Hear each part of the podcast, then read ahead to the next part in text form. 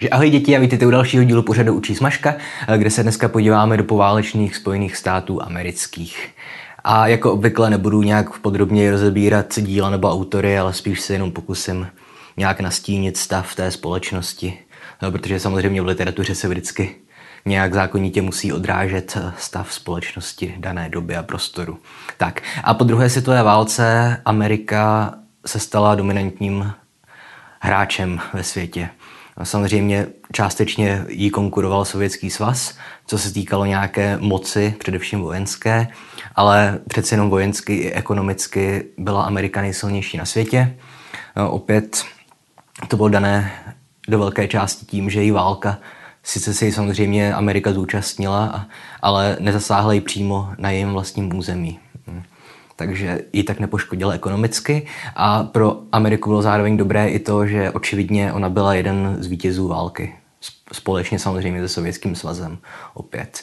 A samozřejmě Američani měli za sebou ten pocit slavného vítězství jednak v Tichomoří, v Pacifiku a jednak samozřejmě hrdinství vojáků na plážích ve francouzské Normandii i jinde po Evropě.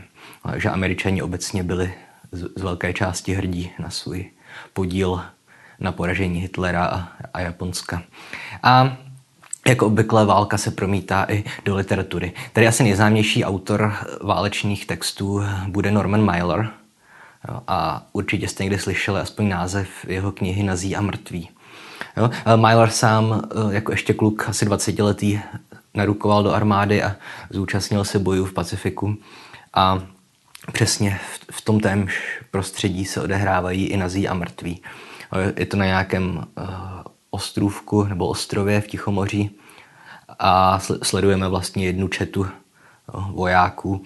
A je to psané spíš nějakým jakoby reportážním způsobem. Nějaký reportážní způsob obecně u Mailera se uvádí jako typický znak jeho textu.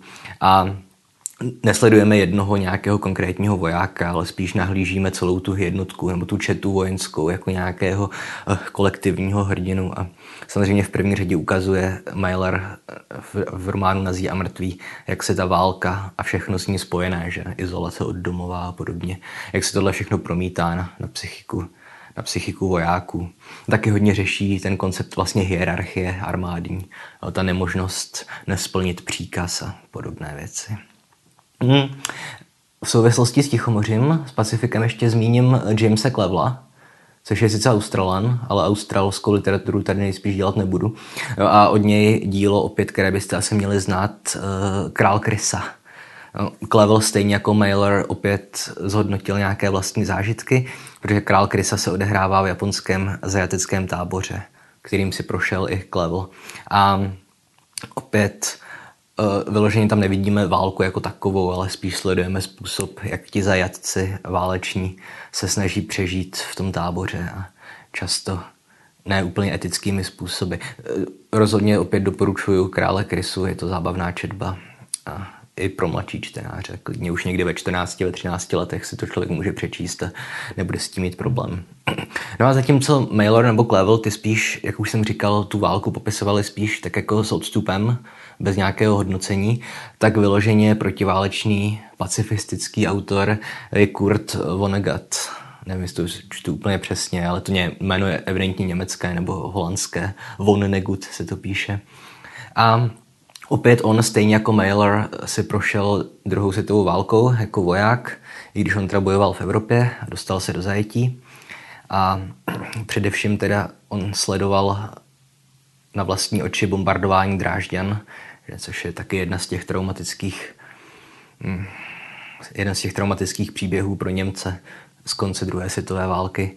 A to bombardování Drážďan částečně stvárnil eh, v knize Jacka číslo 5. No, to je, ono to není, tohle už není vyloženě jako válečný nebo protiválečný román, protože u Vonegata se hodně už projevuje potom vliv nějakého experimentu či postmodernismu. No, takže třeba v těch jatkách číslo 5 se nám i se nám ten hrdina i cestuje časem a podobné věci. To též platí o další jeho slavné knize Snídaně šampionu. Jo, opět už celkem postmoderní text.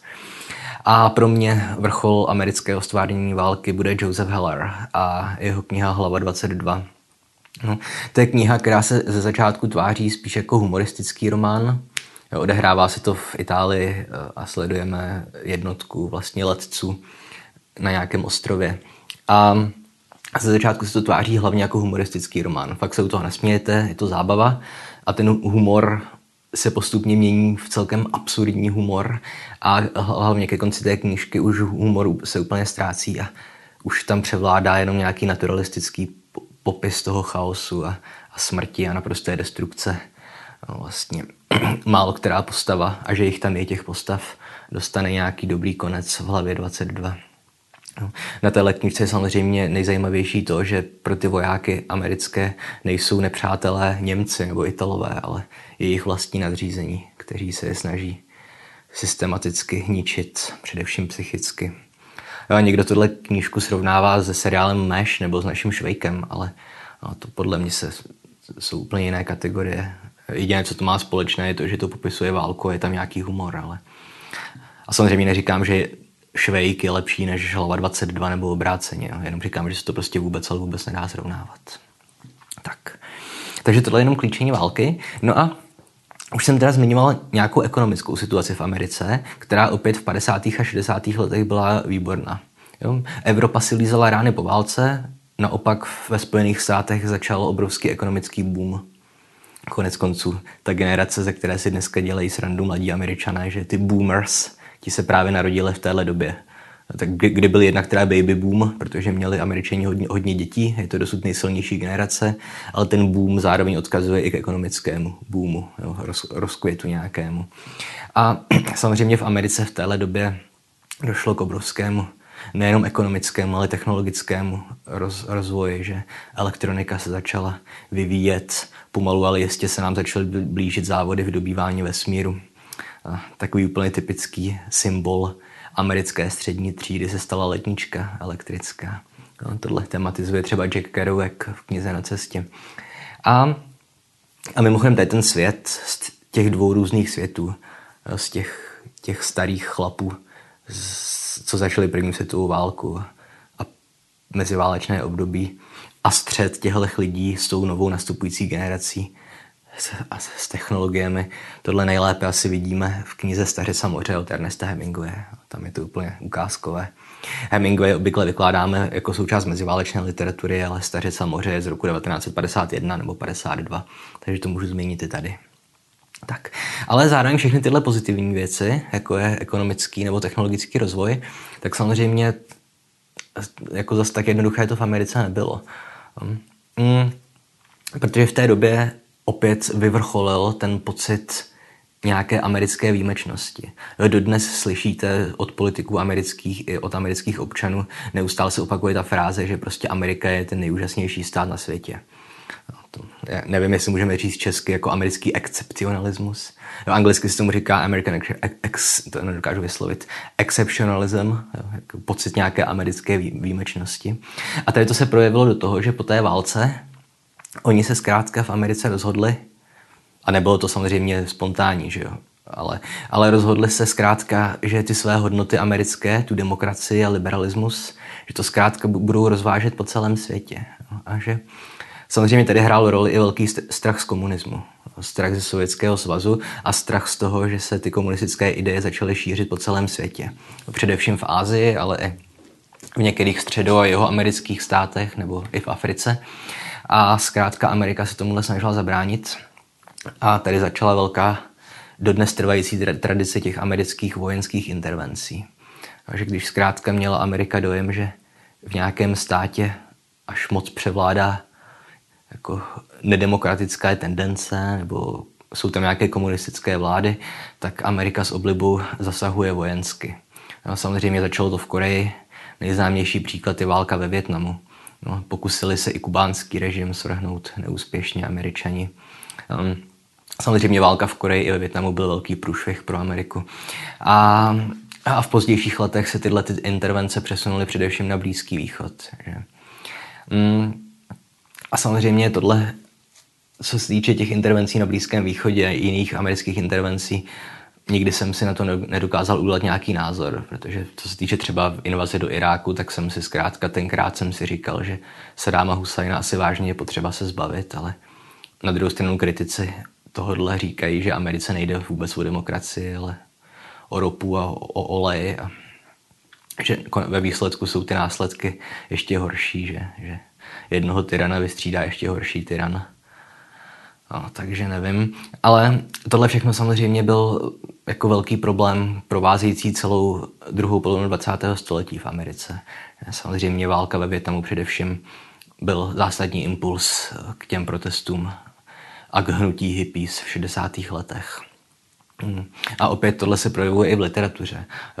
Kritizovali to i autoři, které jsem zmínil. Norman Mailer byl velký odpůrce války ve Větnamu. Jo, a Kurt Vonnegut to byl obecně pacifista těžký. A ten dokonce třeba o, o Georgeu Bushovi řekl, vlastně víceméně ho srovnal s Hitlerem, nevím přesně, jak už, jak už to bylo, ale po invazi do Iráku ho přirovnal k Hitlerovi, Bushe. A, a tohle je jeden teda problém té americké společnosti. A druhý problém, no tohle bude asi na další vyprávění, ale na jednu stranu máme, teda jak už říkám, po 156. pocit americké výjimečnosti, pocit nadřazenosti a pocit toho, že oni jsou ten nejdemokratičtější a nejliberálnější stát na světě, ale zároveň Amerika se dodnes nevyrovnala s tím, že zkrátka stojí na jako velice krvavých základech. Jednak na genocidě původních obyvatel Ameriky, ale především na otroctví Afričanů. A tohle samozřejmě americké otroctví je zločin srovnatelný s holokaustem. No samozřejmě ne, on nemá cenu srovnávat jako takovéhle tragédie dějné, protože to je nesrovnatelné, že otroctví trvalo desetkrát déle než holokaust nebo než vláda Hitlera. Ale zkrátka, na rozdíl od Německa, které si celou druhou polovinu 20. století sype popel na hlavu, někdy to až přehání, myslím, tak Amerika se zkrátka z otroctví nikdy nedokázala vyrovnat. Jo. K té abolici otroctví, ke zrušení otroctví došlo de jure, jako zákonně, podle zákona v roce 1865. Ale tím, že bylo zrušené otroctví, tak jako zdaleka neskončily problémy diskriminace Černochů. Paradoxně v tu chvíli se situace mnohých Černochů ještě mnohem zhoršila v Americe. Že dokud byli otroci, tak byli něčí majetek. Takže pokud je někdo zabil nebo zmátil, tak musel zaplatit pokutu majiteli toho otroka. Ale ve chvíli, kdy bylo otroství zrušené, tak mohli zabíjet, především na jihu samozřejmě, tak mohli zabíjet černochy beztrestně. Že? Všichni asi víte, co byl Ku Klux Klan, že ti lidé v bílých kápích, kteří linčovali. A pozor, nejenom černochy. Jo. Ten jako to bohatá, bohatá tradice americké nesnášenlivosti, rasové, třídní i, i náboženské, se zdaleka neomezuje jenom na černochy.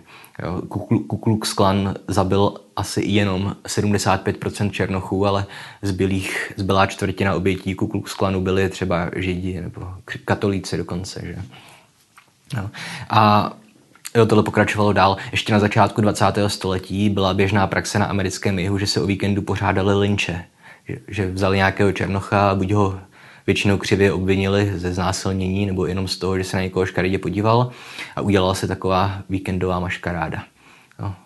Udělala se inzerát v novinách, budeme linčovat černocha, buď ho oběsili nebo ho upálili, předtím ho ještě mučili, bičovali a lidi na to chodili, brali si tam třeba, chodili si tam jako na rande, pak už se pořizovaly fotografie toho.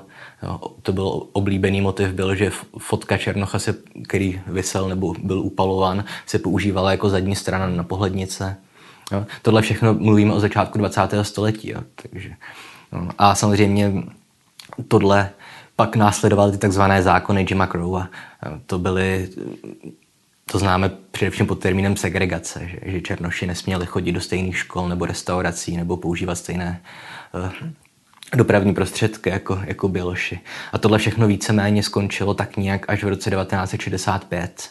Uh, především díky aktivismu Martina Luthera Kinga, Malcolma X, ale samozřejmě tady nějaká ta to systematic, ten systematický rasismus se dodnes v Americe nepodařilo vymítit. Možná jste si všimli letos, že třeba kandidoval na prezidenta za demokraty bývalý starosta New Yorku Michael Bloomberg. On teda naštěstí ho v debatách úplně rozsekali ostatní kandidáti, takže hnedka skončil. Ale Mar- Michael Bloomberg v době, kdy byl starostou New Yorku, tak prosadil ten systém stop and frisk, kde vyloženě policisti v New Yorku byli instruovaní, aby prohledávali pod záminkou, že hledají zbraně mladé černé kluky, ale ve skutečnosti jim šlo o to najít u nich marihuanu a a poslat je do vězení. Jo. Takže dodnes v Americe je doložené, že zkrátka třeba zadržení marihuany máte daleko větší šanci, že skončíte ve vězení, pokud jste černý než bílý.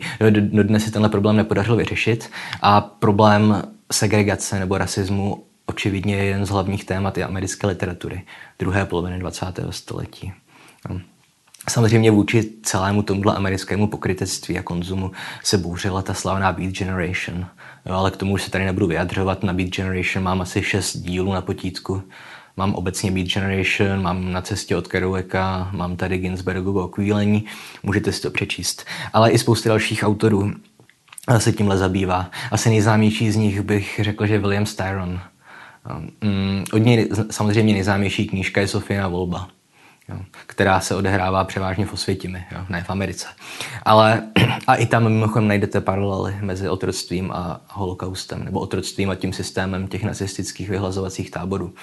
Ale Vyloženě tím tématem amerického jihu se zabývá třeba v románu Ulehni v temnotách. No, to je taková kritika nějakého toho amerického puritánství a emoční prázdnoty.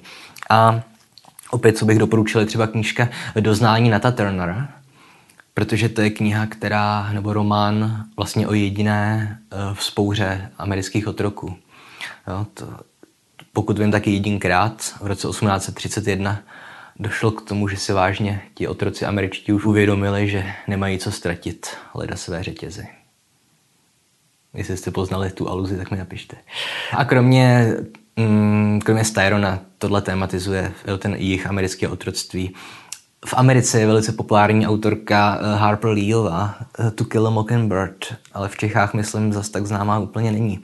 Ale já nevím, Tennessee Williams je dramatik. Jo. Opět kočka na rozpálené plechové střeše je drama, která se zabývá tím zvláštním prostředím amerického jihu. Eh, z, z novějších autorů Cormac McCarthy.